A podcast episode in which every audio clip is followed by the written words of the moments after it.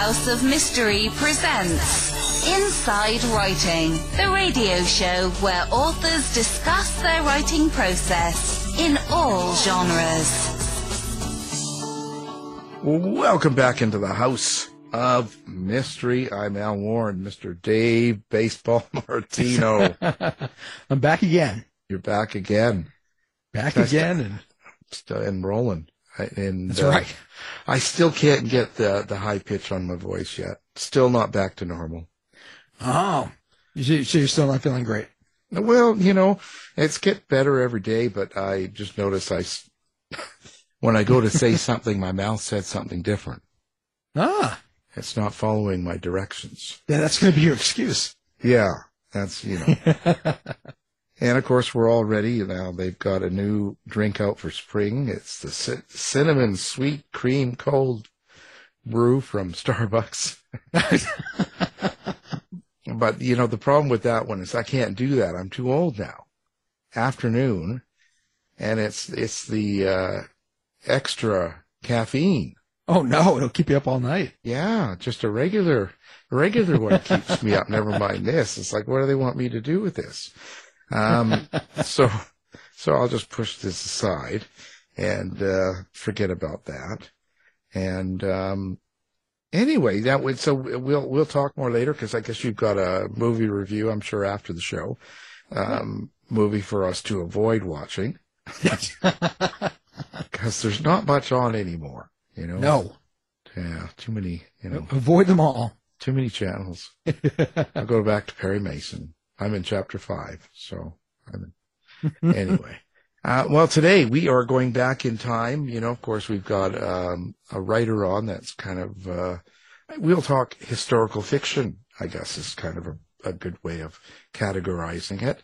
And the book is, co- of course, is called "The Deadliest Deceptions," and it's a collection of Miriam Bat Isaac short stories.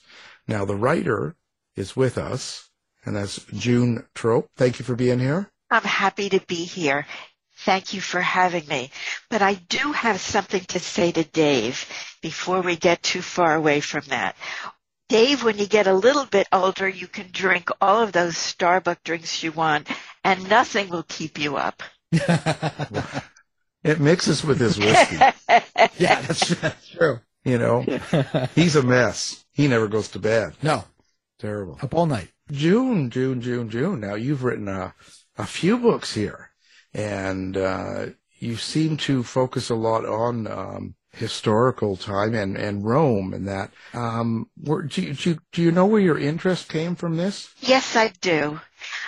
Although Rome occupied Alexandria, my stories all take place in and around Alexandria, Egypt, 2,000 years ago. I've always been interested in the Roman era, but I was particularly drawn to Alexandria because of a woman who lived there 2,000 years ago, and her name was Maria Hebrea. My background is in chemistry. I had many courses in chemistry before I ever heard of Maria Hebrea, who was for 1500 years the most celebrated woman in the Western world for her work in alchemy. I discovered her accidentally, you might say, because I was taking a course on the historical development of concepts in chemistry. I thought it was Liz Taylor. yes.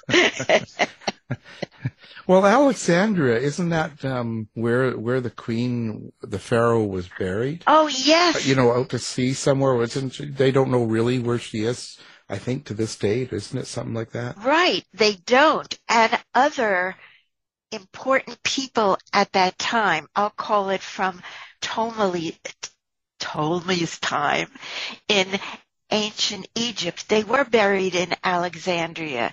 There was a place, a building, a beautiful building that was essentially their tomb filled with funereal objects. And there are all different stories about how the different tombs were invaded to take out the gold and run the business of the city of Alexandria. But Miriam had nothing to do with that. She's my protagonist, and neither did the woman I modeled her on, Maria Hebrea. You see, nobody had heard of Maria Hebrea at her time because she was an alchemist and alchemy was forbidden. The practice was regarded by the emperors as a capital offense. And so, while all the mystical arts kept their findings secret, she and her colleagues were especially careful not to record in their time who they were. But she did come to be, as I said, very famous. She was somebody I had never heard of, in part because chemistry is taught from the perspective of contemporary knowledge. No one goes back and teaches how the concepts evolved. But I did take a course on the historical development of concepts in chemistry. Despite all the years I had studied chemistry, though, not only had I never heard of her, I had no idea how any of the concepts evolved. So when the professor assigned a paper to us on a historically significant concept, I had no idea what to write about. The time was ticking away and I became ever more nervous because I couldn't think of a topic. I decided in desperation to go to the university library stacks and see if anything struck me. And that's exactly what happened. Something struck me. Something struck you? I had, I had raised my eyes to the heavens for inspiration, and I was a little anxious. There were some tears there, so they were a little blurry, and I didn't realize I bumped into a bookcase, and a heavy book fell out of the shelf onto my foot and opened up to a page about Maria Hebrea. Well, I, I was absolutely startled.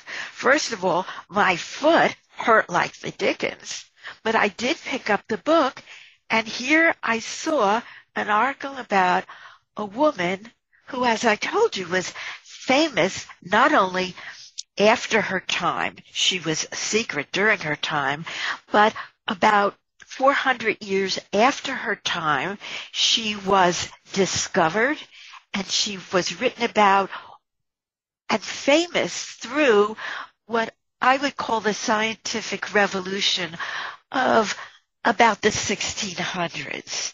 So that's how I happened to find out about her, and I wrote the paper about her, of course. But 30 years later, after I retired, I resurrected my memory of her Actually, I'd never stopped thinking about her whenever I'd stop for a red light or wait my turn in a checkout line. I'd wonder what it was like for her when she had to elbow through a crowd along the main boulevard of Alexandria in the first century of the Common Era. I'd even pretend that I was Maria Hebrea. I tried to feel the morning sun on my back as she must have felt it. Perhaps she even had to elude a camel caravan, a curtain litter, or a groaning ox cart, but all I could conjure up was the traffic on 42nd Street. Yeah, I think I've seen you in the store. so she was perfect for me because nothing was known about her. I could invent anything about her I wanted. And here I had a protagonist who was intelligent and intrepid. So she was perfect. She was just like Nancy Drew, who I'd read about as a kid. She and Nancy Drew risked their lives for their craft and guarded the secrecy of their work. So I had the perfect protagonist for a mystery series. Well, I'm wondering, you mentioned uh, Maria Habrea. Even though she was kind of unknown, she became famous. Um, how, how did that happen? How did she get rediscovered? Well, she was rediscovered because although she wasn't known personally, her inventions were very important to the field of alchemy. And I'll even mention to you because I believe that you know of one of her inventions. She invented the double boiler. Everybody who's melted chocolate in the kitchen knows about the double boiler and is profiting from the discoveries of Maria Habrea. But of course, never mind your love for chocolate, especially in Starbucks. I'm thinking about Dave right now. I'll bet you get those chocolate cappuccinos. But aside from the double boiler, she also invented the distillation apparatus and that has been used for millennia. Every chemistry student uses it now to uh, create some kind of concoction, but it was she who invented it. And of course, we know about distilled liquor and that, of course, the distillery is big business today. So that's how she came to be known through her inventions. But very little, as I said before, could be found out about her. So I decided to make her my protagonist. I changed her name to Maria Miriam Bat Isaac and I created a family for her. I gave her a twin brother who was a fierce athlete. He became a famous gladiator, so I could use the gladiator business as a piece of my stories.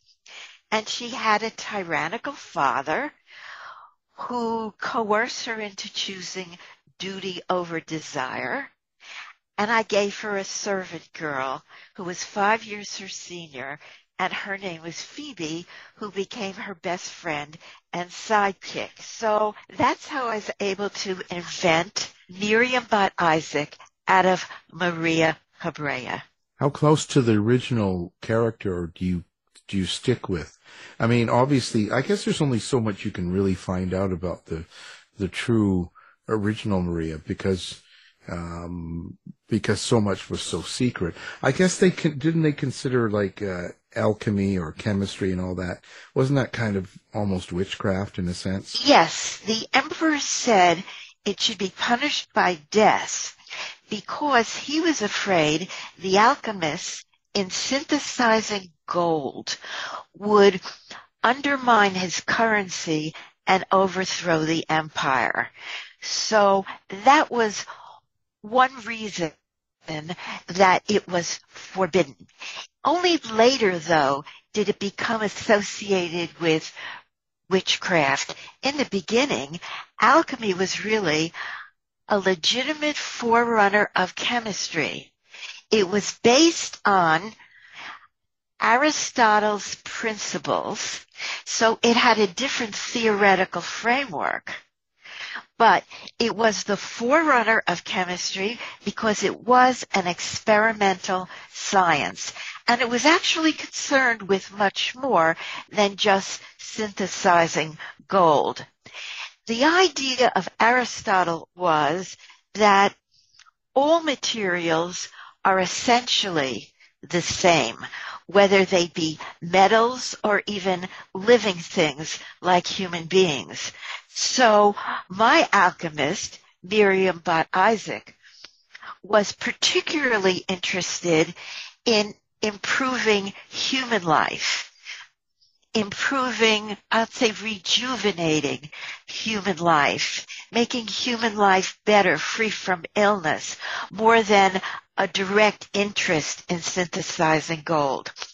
But Alan, it was a legitimate science.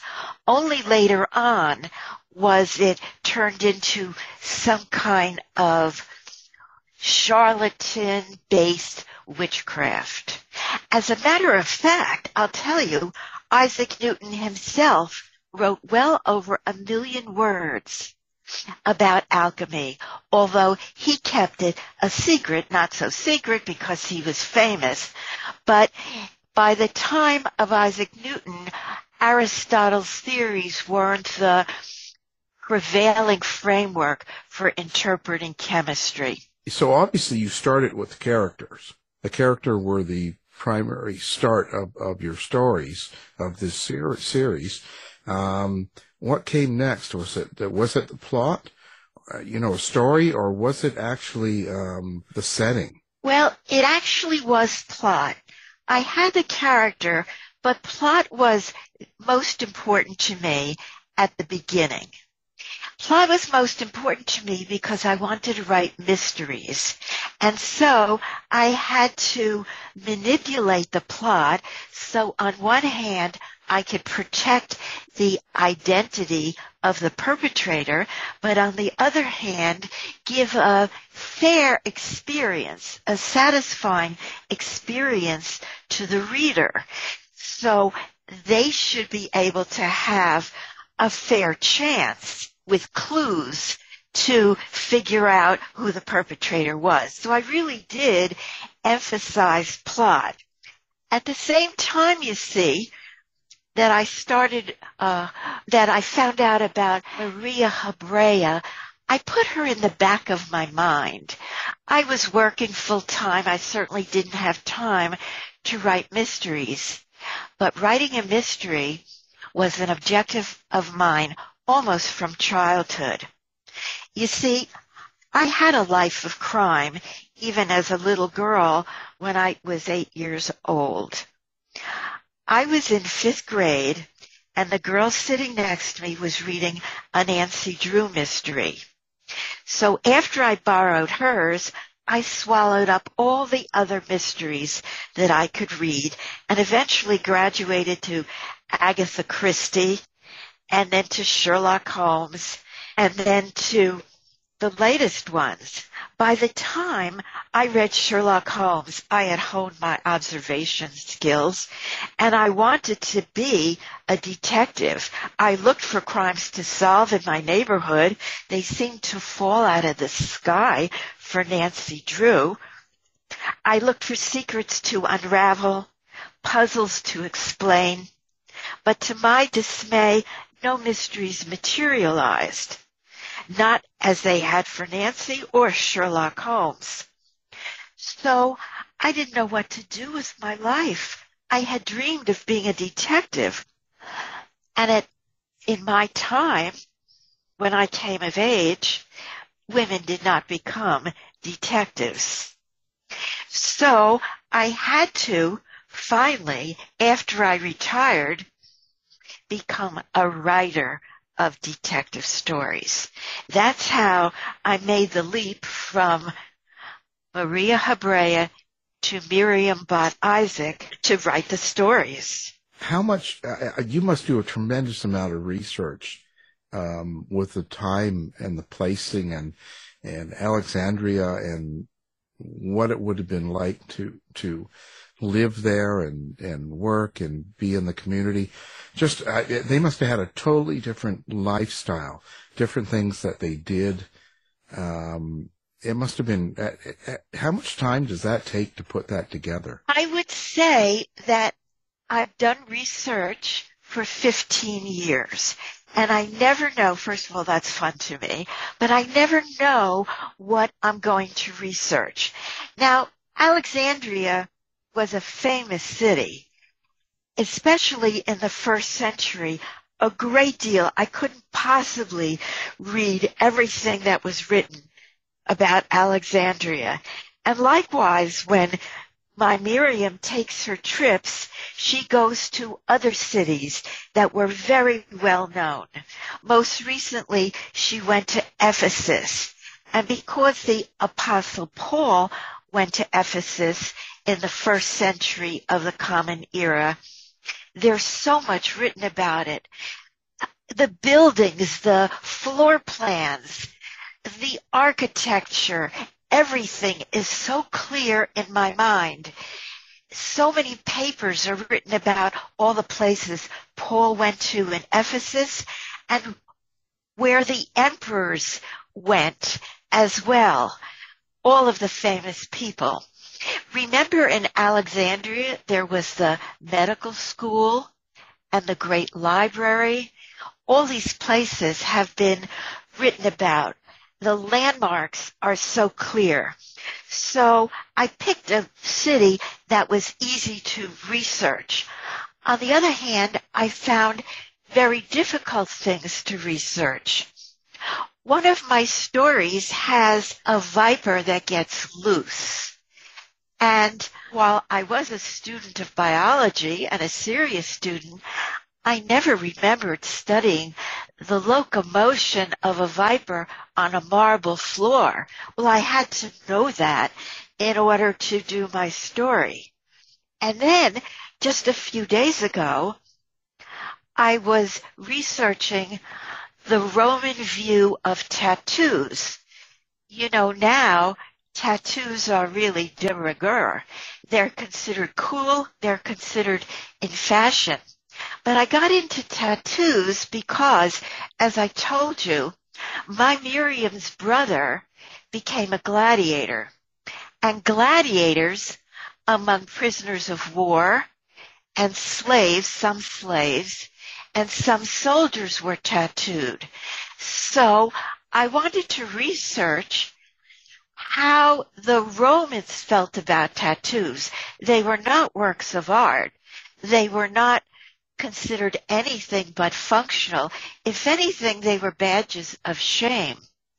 So the idea of tattoos I had to research just the other day for the sake of Miriam's brother.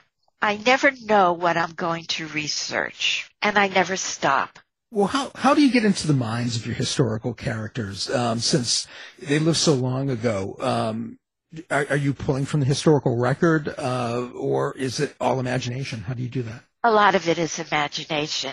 But I have to say, Dave, that people are still people, and there's still such things as greed and murder and love and choices, wealth and poverty, pestilence. There's a urban blight Alexandria was a splendid city, but it had its pestilential districts where there was uh, pigeon uh, pigeon dew crusted on the water fountains. It was uh, there was graffiti smeared all over. it was not so very different really. I did study graffiti during the Roman Empire too. A completely different view of graffiti than there's graffiti now. But anyway, certain things about humans have not changed. And that's why I think my books are appealing to modern readers. While they're visiting an exotic place and becoming familiar with the culture, they're at the same time seeing into the raw innards of human beings. When you're writing one of these books and someone takes it home and reads it, there's so much to take in, you know, learning the city and, and the atmosphere and the, and the vibrations, the story, the, the, the, the, the characters. What is it you hope they take away from the book is it something more than entertainment? Oh, yes. I want the reader to see that justice prevails in the end. And I want them to see that human character and all its foibles hasn't really changed over the millennia. Miriam is motivated by justice and she pursues it. She pursues it so diligently it's that important to her that she risks her very life. I want them to see that justice is that valuable. How do you know when the book is done? Like, how do you, with so much going on and stuff, how do you know, or what is it that makes you realize that it's completed? Okay. Writing a novel is very much an art embedded in the fads and fancies of our day. I write a contemporary novel. If you read contemporary mysteries, for example, you'll see they're very different from the ones written even a hundred years ago. Readers had more time then. The whole style of unfolding a story was different. I'm just thinking now of David Copperfield, which was one of my favorite books. But the language, the erudition in the language was different style. It was written for the highly literate class that had plenty of time to cozy up at the end of the evening and take their time in letting the story unfold. Today, writing a commercial popular novel isn't like that. The woman who's picking out the book is in the bookstore. Her three-year-old is jerking on her skirt. The money has run out of the meter. She's in the bookstore. She has to pick up something fast and she'll read maybe the first page. If you're lucky, maybe she'll just read the first paragraph. The whole style of writing today is the book has to get off the ground very quickly with an inciting incident. And not only that, but the book follows the popular fad.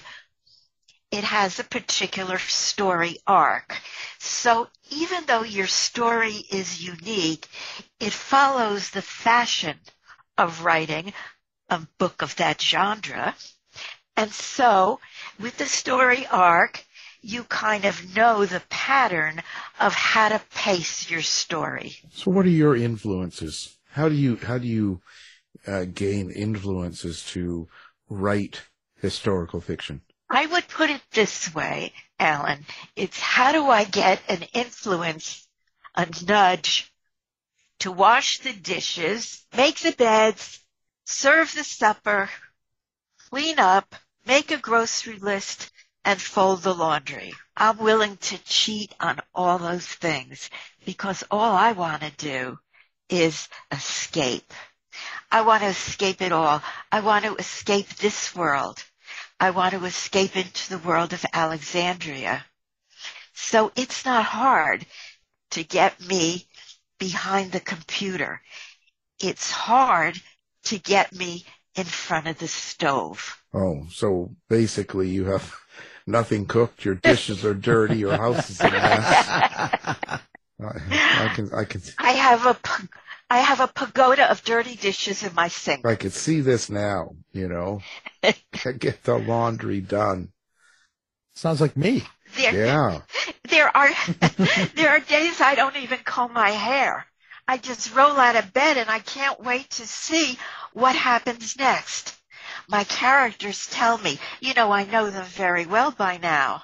I've been visiting them and they've been visiting me for 15 years. I know them very well and they talk to me now. I play with them now. They're my friends now.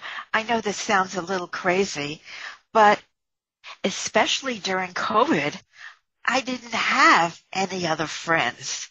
The only ones who visited me were my characters. Why don't you get them to do the dishes? Well, you know, you say you can you can hear your characters. Um, do they ever surprise you? Do they ever uh, just kind of go off the rails and just take the plot wherever they want it to go, or is that are you in, are you in more control? There are two kinds of writers, of course. We're all a mixture, but one extreme is called the pantsers. They fly by the seat of their pants. They don't know what they're going to write about that day. They just wait for that inspiration. And then there are the plotters. I have always been a plotter. I plot everything. Well, I was a teacher. You could never walk into a junior high school classroom uh, and just work off the cuff. My goodness, you better have that carefully plotted. So, I am a plotter by nature, but as I've come to know my characters more and more, I listen to them more and more, and I do fly by the seat of my pants a little bit. I let them tell me. What happens is I have a plan for them, and I see it's really totally out of their character. And so they tell me that, and they put me in their place. They won't do that. So it happens, but not not uh, so very often, and certainly not at the beginning. I hold on very tight. That's who I am. How does that de- develop? That kind of uh, I don't know what you call it. That kind of uh, creativity with characters that you write about. I don't really know where it comes from. I don't really know where it comes from. How I know them, except I have to say, I was very imaginative as a child. My mother used to say to me, and I, these were her exact words, June, you've got too much imagination for your own good. That's when she was hollering at me. Because maybe I did tell my fair share of fibs. So I've always had an imagination. My sister says, and by the way, I have a twin sister, which is why I gave Miriam a twin brother my twin sister, whom I've been through so much of my life with, she and I both had a difficult childhood. I think everybody, by the way, has a difficult childhood in one way or another. Being a child is very difficult. You have no autonomy. But we had a difficult childhood and my sister says the way I adapted was that I always made things up. I always lived in my own world. I made up my own world. So in that sense, it wasn't anything new for me. I did it to survive and I just continued to do it as an adult when it wasn't so necessary anymore. So let's talk about one of the key things I think is important because we get we talk about um, your main uh, protagonist being um, alchemist, and uh, we talked about chemistry and all that stuff. But because you do have a murder case involved, you've got crimes and things going on. How how do you um, resolve, or how do you talk about or explain what kind of policing as well as forensics and investigations that they had in Alexandria back at that time? Well, they didn't have police. The soldiers acted as police. Alexandria was crawling with Roman soldiers. So they didn't have police, but they did have a few trained investigators, very few. I guess now I have to tell you that the Romans didn't regard murder the same way we do today. If the people, even citizens, Roman citizens, wanted to kill each other, that was really their own business.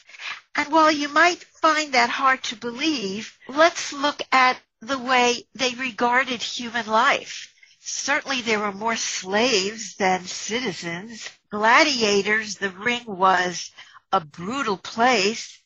They didn't have the same regard for human life that we have. But Miriam does.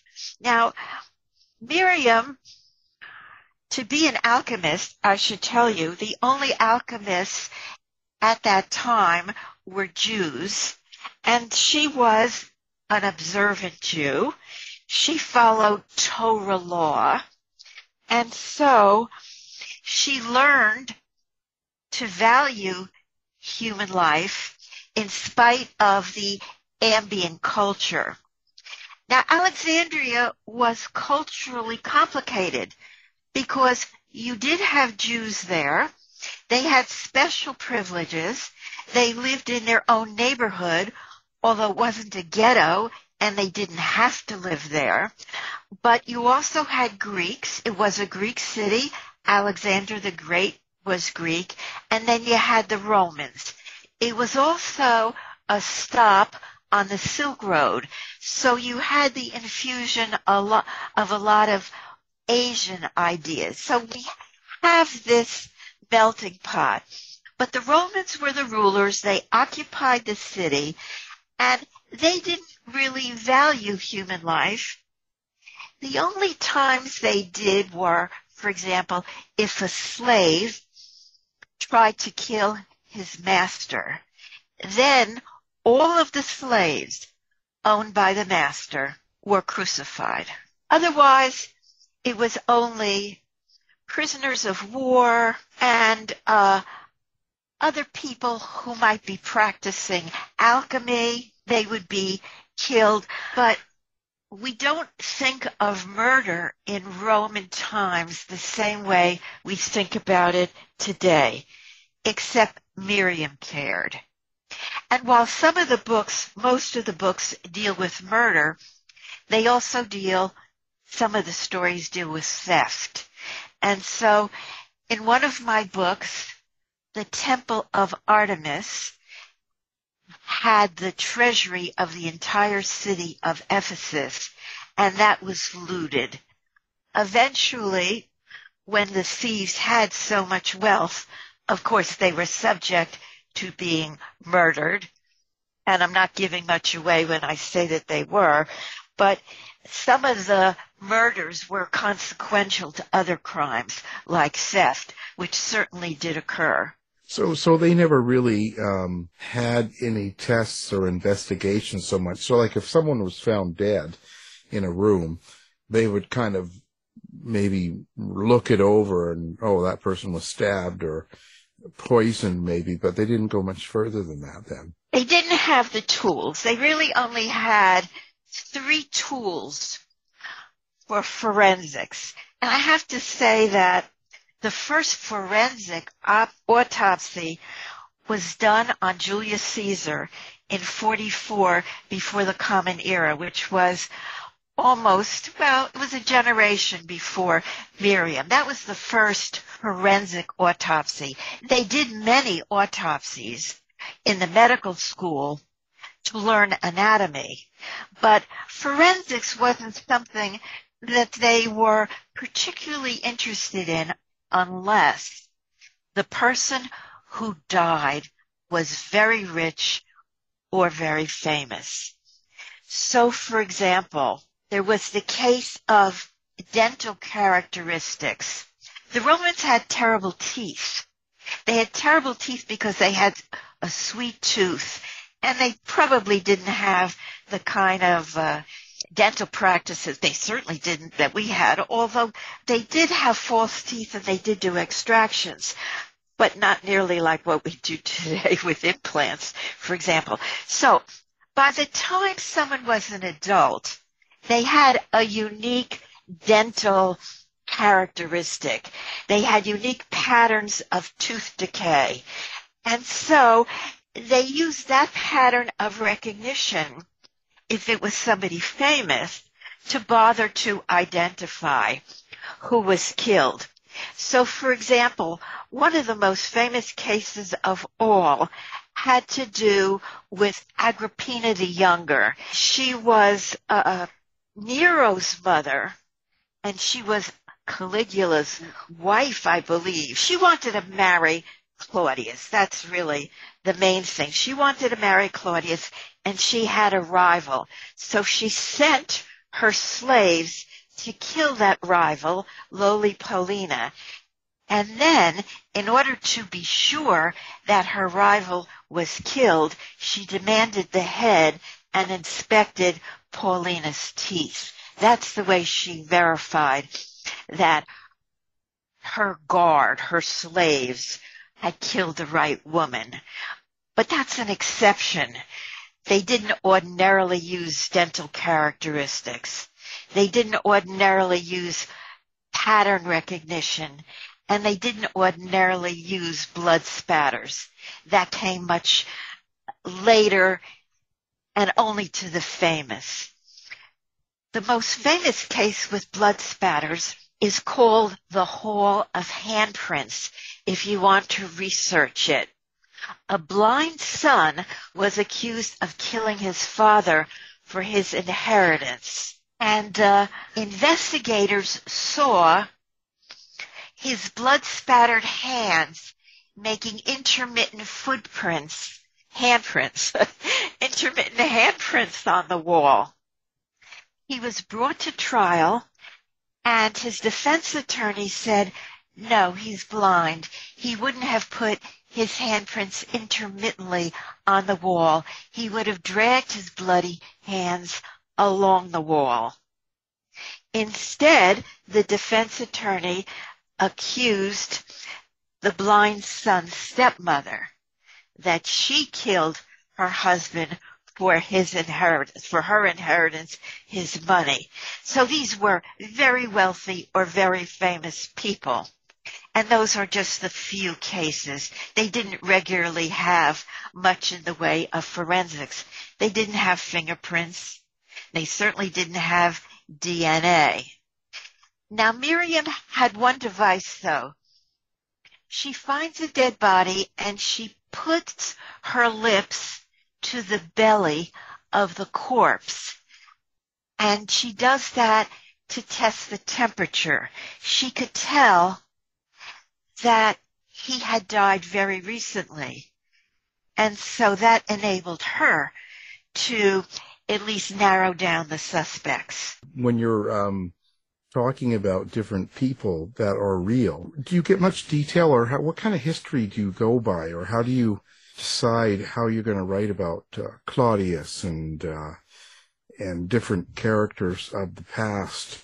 Um, because there's so many different stories about them. You know what I mean? Yes, and by the way, some terrible things have re- been written, let's say, about Nero. Yeah. But modern historians, some of them have defended him. And certainly the earlier part of his reign, he did a very good job. The empire really thrived by their standards, of course. So, yes, but there's so much written about them. Yeah. Now, I remember I wrote about Agrippina the Younger, and I hadn't really researched her, but I have a beta reader, somebody who knows about the Roman Empire. And in my story, I said, someone opens the door and sees a woman who looks just like Agrippina the Younger and giggled. And my beta reader said, she wouldn't have giggled. She would have gasped. This was a very cruel woman. And indeed she was. So I learned the hard way, you could say, Alan. I learned the hard way that I better do my research about these characters. They are well known. And it's, you know, no excuse that I not learn about them too. Yeah. Oh, for sure. Yeah. It makes for a fuller, especially if someone knows some history. Yeah. It, you know, it makes it more realistic. Right. right. You know. Right. So, so let's talk about how we find June. So, so June, do you have a website? Do you have social media? Where is it that you like to have your fans and readers interact with you or contact you? Okay. I have a social platform. I have a website. It's www.junetrop, one word, no E on the end, J-U-N-E-T-R-O-P dot com. That's my website. I also have a presence on Facebook, June Trop Author. Separate words, June Trop Author. But I keep in touch with my audience mostly because I post a blog every Tuesday afternoon, Eastern Time. I post a blog about some aspect of life in ancient Alexandria and connect it either with one of my stories or one aspect of life today. Like I'll write about tattoos or graffiti. I think Roman medical practices are very interesting. I write about that, about gladiators. The blogs are short. They're average about 250 words, never go as long as 300 words, but this is a brief chance for my audience to keep in touch with me, to make comments. I get back to them, and every single comment, if you've ever commented, you get a response back from me. So that kind of keeps a lively group going. They know each other because they can read what each other wrote as comments on my blog. And so that's the way I do it. Well, and fantastic. Know, we're going to have that up on our website as well as your book so people can find you real easily. Um, now, of course, your latest book is called The Deadliest Deceptions. Um, our guest has been the author of that and many other books. Uh, June Trop, thank you very much for being here. Such a pleasure. Such a pleasure to meet you and Dave. Thank you. Thanks, June. You've been listening to the House of Mystery radio show. To find out more about our guests, hosts, or shows, go to www.houseofmystery.com. Show's over for now. Was it as good for you as it was for me? Yeah. good night. This has been a production of Something Weird Media. I'll be back.